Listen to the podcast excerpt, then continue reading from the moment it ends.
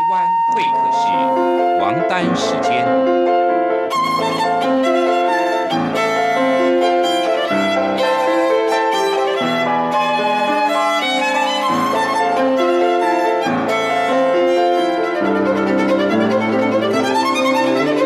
由天安门学生运动领袖王丹主讲。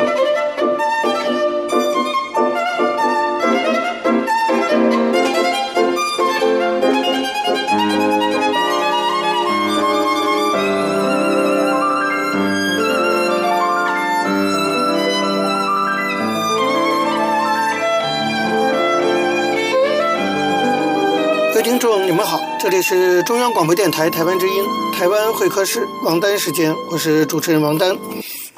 首先呢，我们进行第一个单元大陆时事评论。在这个单元中呢，我们还是讨论目前如火如荼展开的中美之间的这种对抗。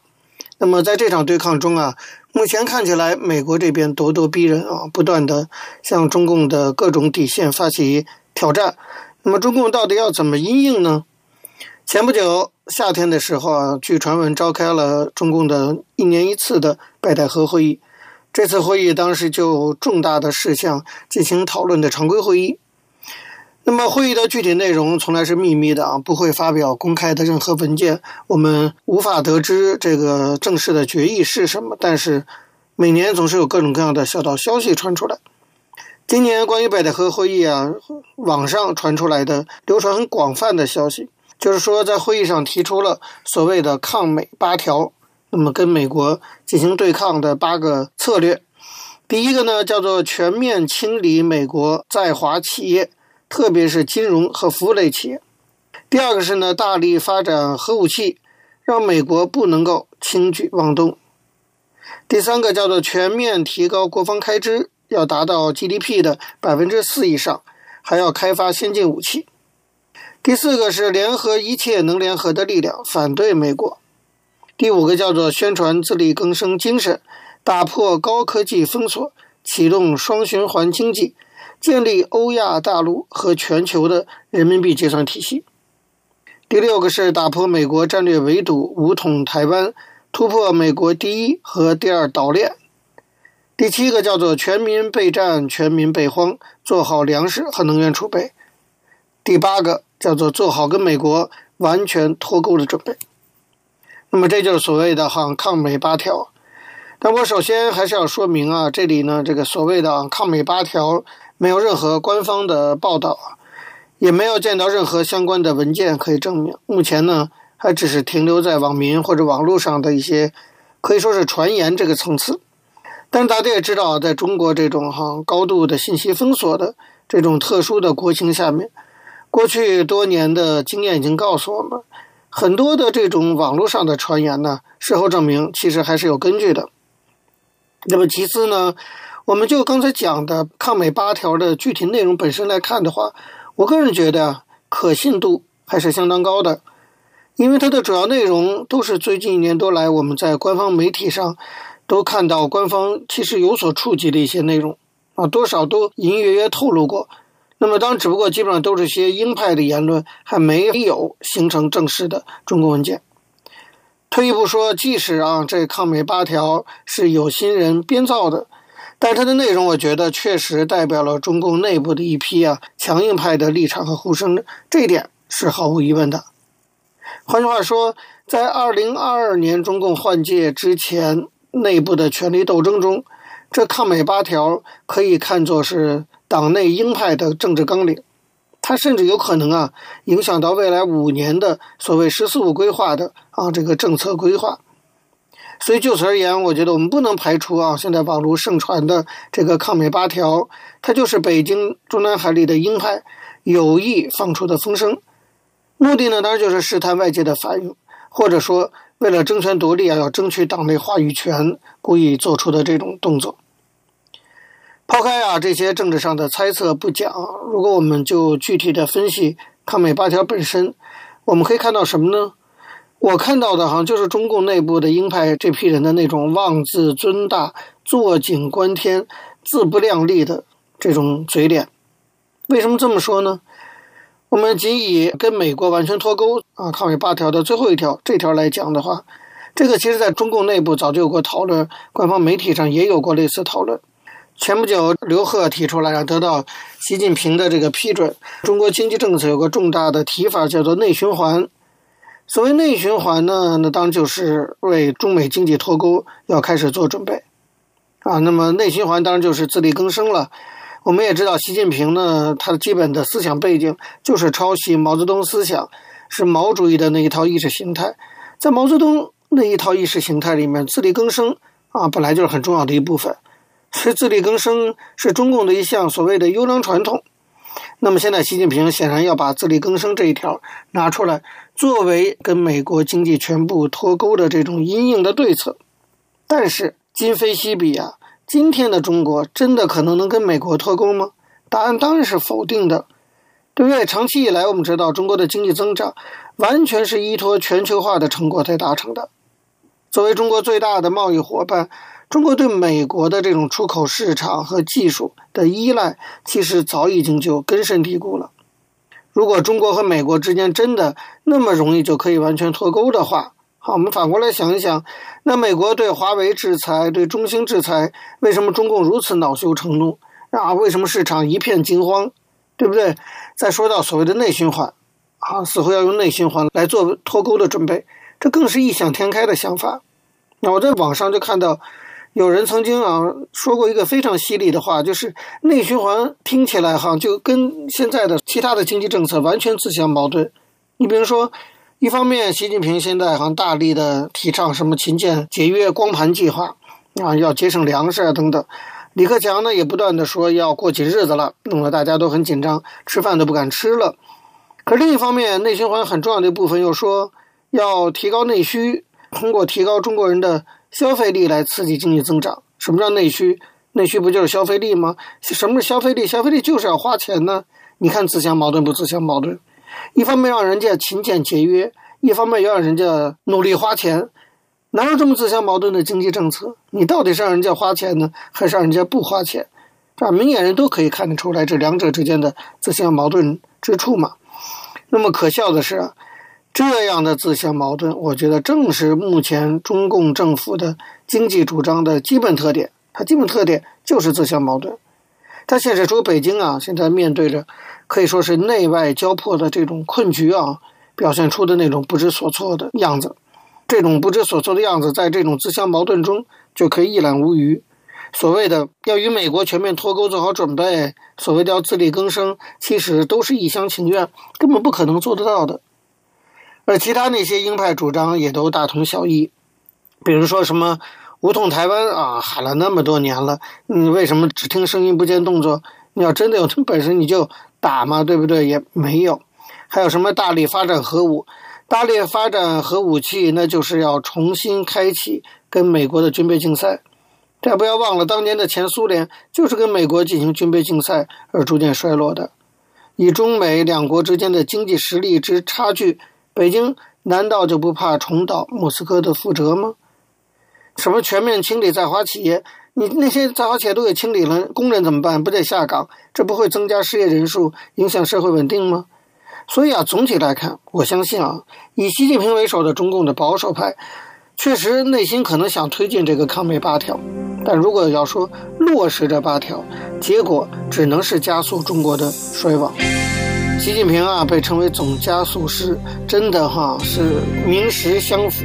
也可以说一语成谶哈，就是确实加速了中共的衰亡。好，各位听众，由于时间关系讲到这里，我们休息一下，马上回来进行下一个单元。我曾经问个不休，你何时跟我走？可你却总是笑我一无所有。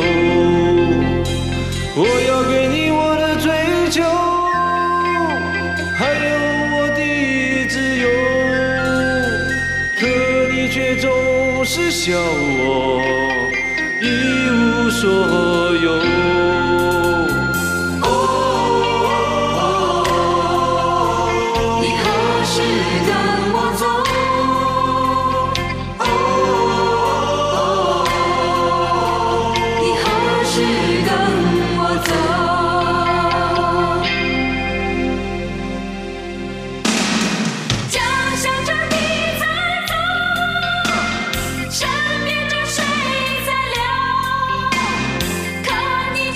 位听众，你们好，这里是中央广播电台台湾之音，台湾会客室王丹时间，我是主持人王丹。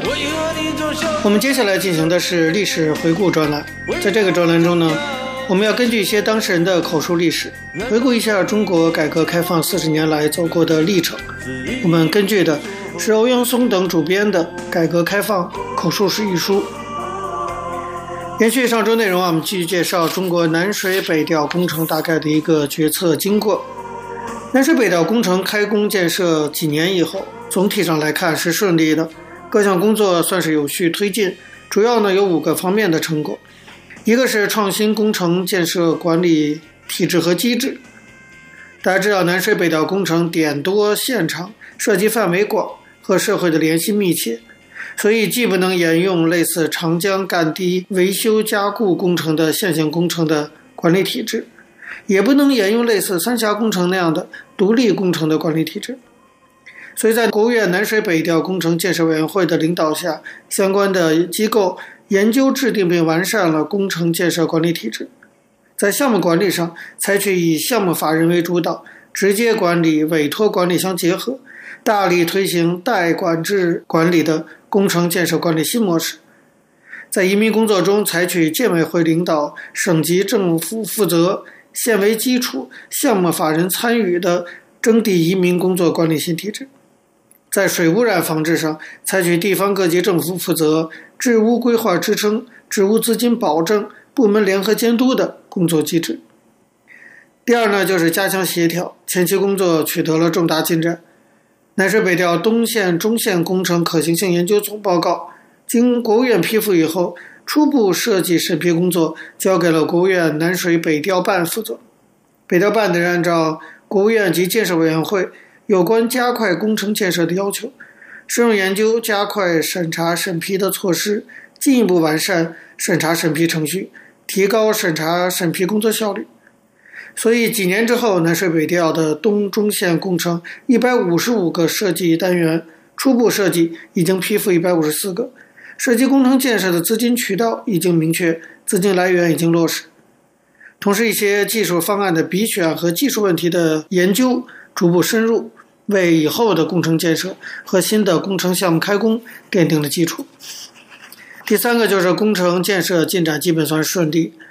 那么，大概在四年的时间内，与通水相关的一百四十七项设计单元工程全部开工，基本建成四十八项。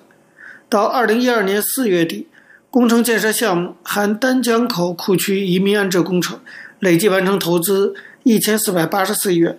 占在建设计单元工程总投资两千一百八十八点七亿元的百分之六十七。工程建设项目累计完成土石方。十二万三千五百二十七万立方米，占在地建设单元工程设计总土石方量的百分之九十二，累计完成混凝土浇筑两千五百六十六点一万立方米，占建设计划单元工程混凝土总量的百分之六十六。多年以来啊，南水北调工程已建项目已经持续在区域调水、防汛抗旱等工作中发挥了效益。像中线京石段工程已经成功实施三次向北京的应急调水，累计供水约十二亿立方米，极大的缓解了北京在高峰期的供水压力。东线江苏境内的三元河、同河、宝应站工程，在抗御两千零六年和两千零七年那两年的洪涝灾害中发挥了防洪排涝的作用，极大的缓解了里夏河地区的防洪压力。二零一一年淮北大旱，南水北调江都三站、四站、淮阴三站、淮安四站、宝应站和皂河一站工程先后投入抗旱运行，累计调水六十三亿立方米，为地方经济社会发展和人民的生活用水提供了保障。东线山东境内济平干渠工程已经多次为济南市生态补水发挥了积极作用。另外一个就是征地移民取得了突破性进展。移民是最难的一个工作。二零一一年，丹江口库区移民取得了阶段性重要进展。河南、湖北两省累计搬迁移民三十三万人，占移民总数三十四点五万人的百分之九十六，基本实现了委员会确定的四年任务两年基本完成的搬迁目标。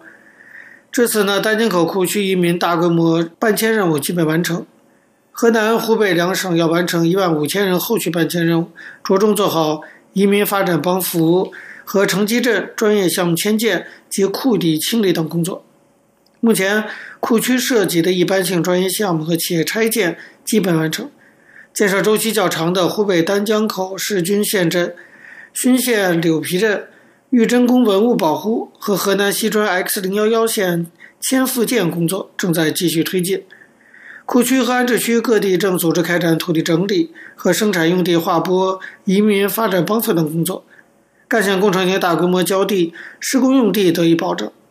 截至目前为止，南水北调东中线一期干线工程（含汉江中下游工程，不含丹江口坝区东流截污导流工程）累计完成建设用地交付八十九点七万亩，其中永久占地四十三点七万亩，临时用地四十六万亩，搬迁人口九万一千人，生产安置二十四万人，拆迁房屋四百六十余万平方米，满足了工程建设的需要。第五就是治污环保工作。首先看东线，东线治污规划控制单元实施方案确定的四百二十六项治污项目，二零一一年年底前全部建成并投入使用，补充完善了东线治污规划，主要措施和重点治理项目纳入到国家重点流域水污染防治规划中，部分项目已经启动。江苏、山东两省还结合自身的实际，那么有针对性的深化治污措施。江苏省完善沿线城市污水处理厂配套管网收集系统，加强区域围围水导流和资源化利用。山东省呢，加快淘汰沿线落后产能，提高工业企业治理标准，升级改造现有城镇污水治理厂，加快推进南四湖、东平湖人工湿地和生态带建设，完善中水截蓄导引工程。目前，除山东省六个水质监测断面因为治污项目尚未完成达标以外，其余断面基本达标。在中线的部分，丹江口库区及上游水污染防治水土保持规划确定的九十七项水污染防治项目，完成了五十一项，在建十七项，部分项目已经发挥了环境效益，改变了水源地区人口集中的地级市库周围重点县生活污水和垃圾直排的面貌。另外，一百五十一个项目区的六百九十七条小河流域治理任务基本完成，累计治理水土流失面积一点四四万平方公里，重点区域水土流失得到有效控制。水资源各地还加大经济结构调整力度，加快淘汰两高一低企业，严格执行各种环保准入制度，从源头上控制污染物排放。根据六部委联合印发的《丹江口库区及上游水污染防治和水土保持规划实施情况考核办法》，对“十一五”期间的规划实施情况进行考核，结果四十二个考核断面，三十八个达到水质目标。河南、湖北、陕西三省达标率分别是百分之九十一点七、八十三点三和百分之百。丹江口库区及上游水污染防治和水土保持规划修订本。和丹江口库区及上游地区经济社会发展规划已经编制完成，并上报国务院。此外，北京、天津、河北、湖南等四省市按照中线干线总干区两侧保护区划定方案，严格执法，从严控制保护区内新上项目。北京还出台了南水北调工程保护办法，为保护工程设施、防止输水污染、发挥工程效益提供了法律支援。河北呢，在没有正式颁布方案的情况下，已经按照有关保护区划定方案开展日常监督工作，所以基本上在这几个方面，南水北调工程取得了一定的进展。好，各位听众，由于时间关系，讲到这里，我们休息一下，马上回来进行下一个单元。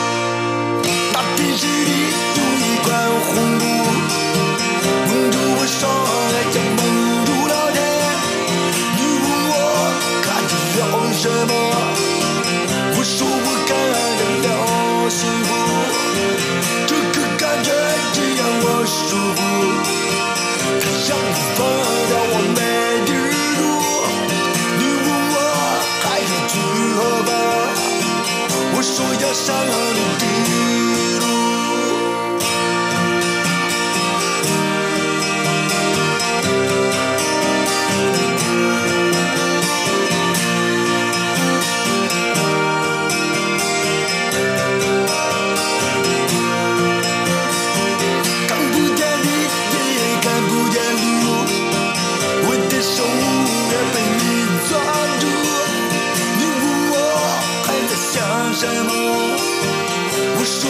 众，你们好，这里是中央广播电台台湾之音，台湾会客室王丹时间，我是主持人王丹。在今天的台湾经验专栏中呢，我们要向大家介绍在台湾民主化过程中一项非常重要的民主事件，那就是公投、公民投票。希望呢，从台湾的这个民主发展的经验中，提供给未来中国的民主建设一些参考和借鉴。我们根据的是台湾智库针对这个问题所进行的一些资料整理。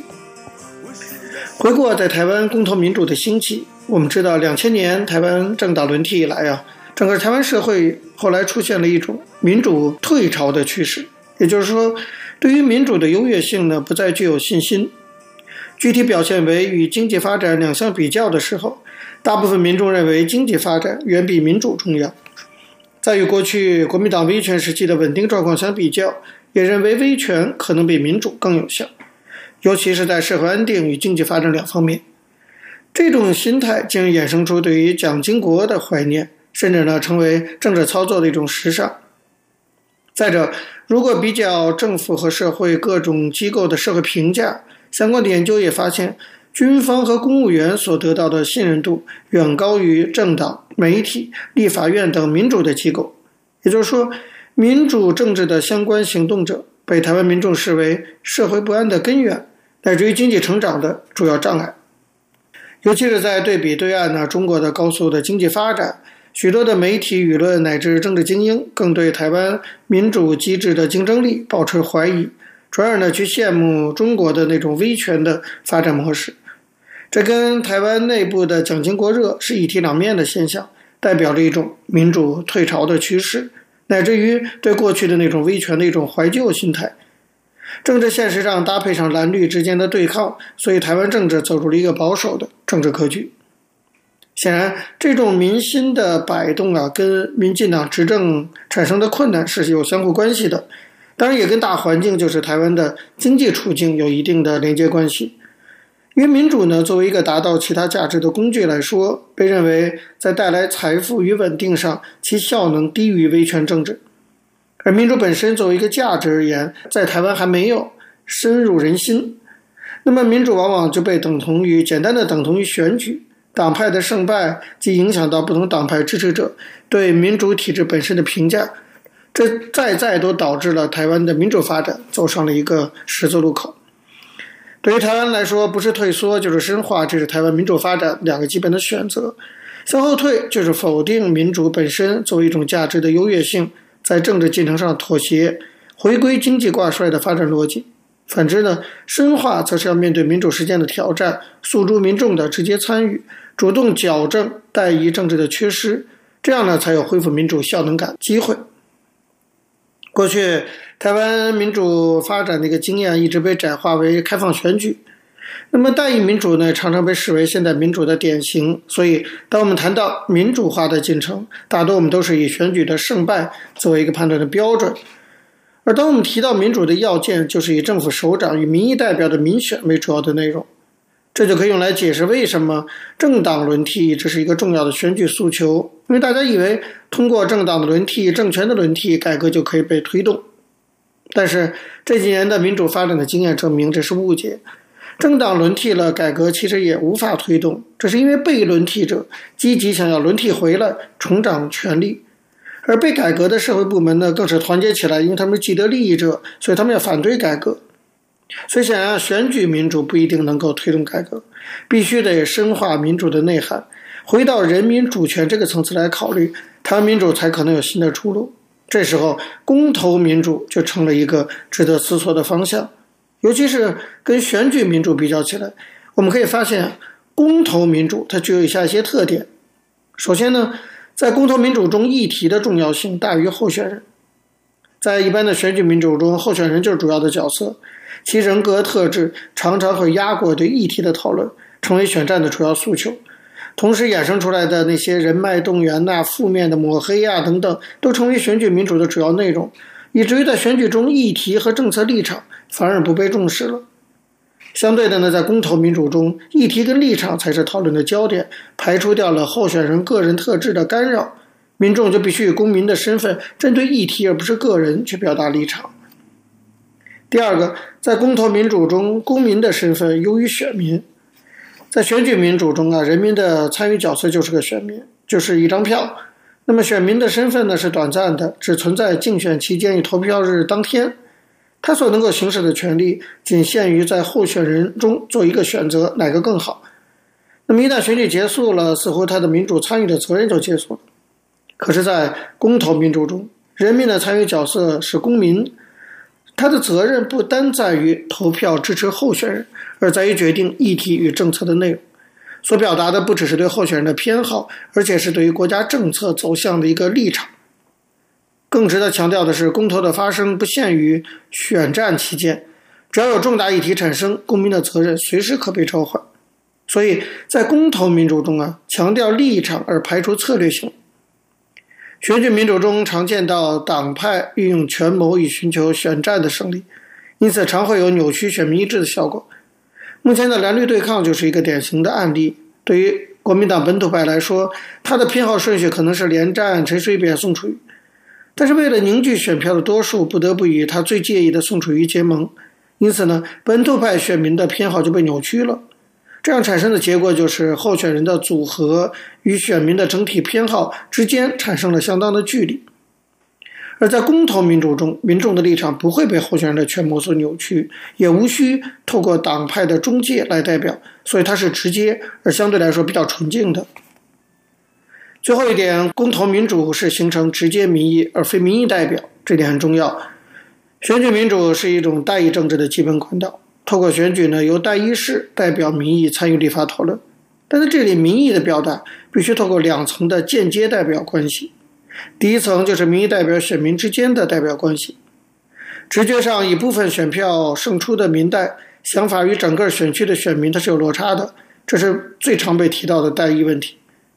其实还有第二层的间接代表关系，就是说在立法机构这个层次，个别民代的意见。在立法机构中，透过表决加总，变成立法来产出。在这样一个过程中，有民意与民代，以及民代立法机关这两个层次的落差。那么，表现在政党轮替的具体经验上，虽然民众要求拼经济，但是财经六法这样的法律在立法院就总是排不上议程。而公投民主就可以排除这两层的代议过程，直接由人民取代民代，用公投来排除政治僵局。所以显然啊，公投是台湾民主的新兴道路，在制度上不单有主权在民的宣示意涵，更可矫正代议民主的缺失；在政治文化上也有教育民众的作用，鼓励做一个负责参与的公民，而非一个跟从党派的选民；而在民主深化上，精英的权力操作会被压到最低，民众的意志则获得最清楚的显示。所以说，公投是抗衡民主退潮的最佳方法。其实国际上经验也是如此，并不是只有瑞士才经常举行公投民主。从一九六零代以后，公民投票就已经成了一个世界的趋势。从比较的观点出发，我们就可以看到，台湾就是应该追随这个世界的潮流，来寻求民主的一个出路。好，各位听众，由于节目时间的关系，今天的台湾会客室王丹时间到这边结束了。非常感谢您的收听。如果各位听众对我们的节目有任何的指教，可以写信到台湾台北市北安路五十五号王丹收，或者发电邮件信箱到八九六四 @rti 大 org 大 tw 给我。我是王丹，下次同一时间再见。没有烟抽的日子，没有烟抽的日子，我总不在你身旁，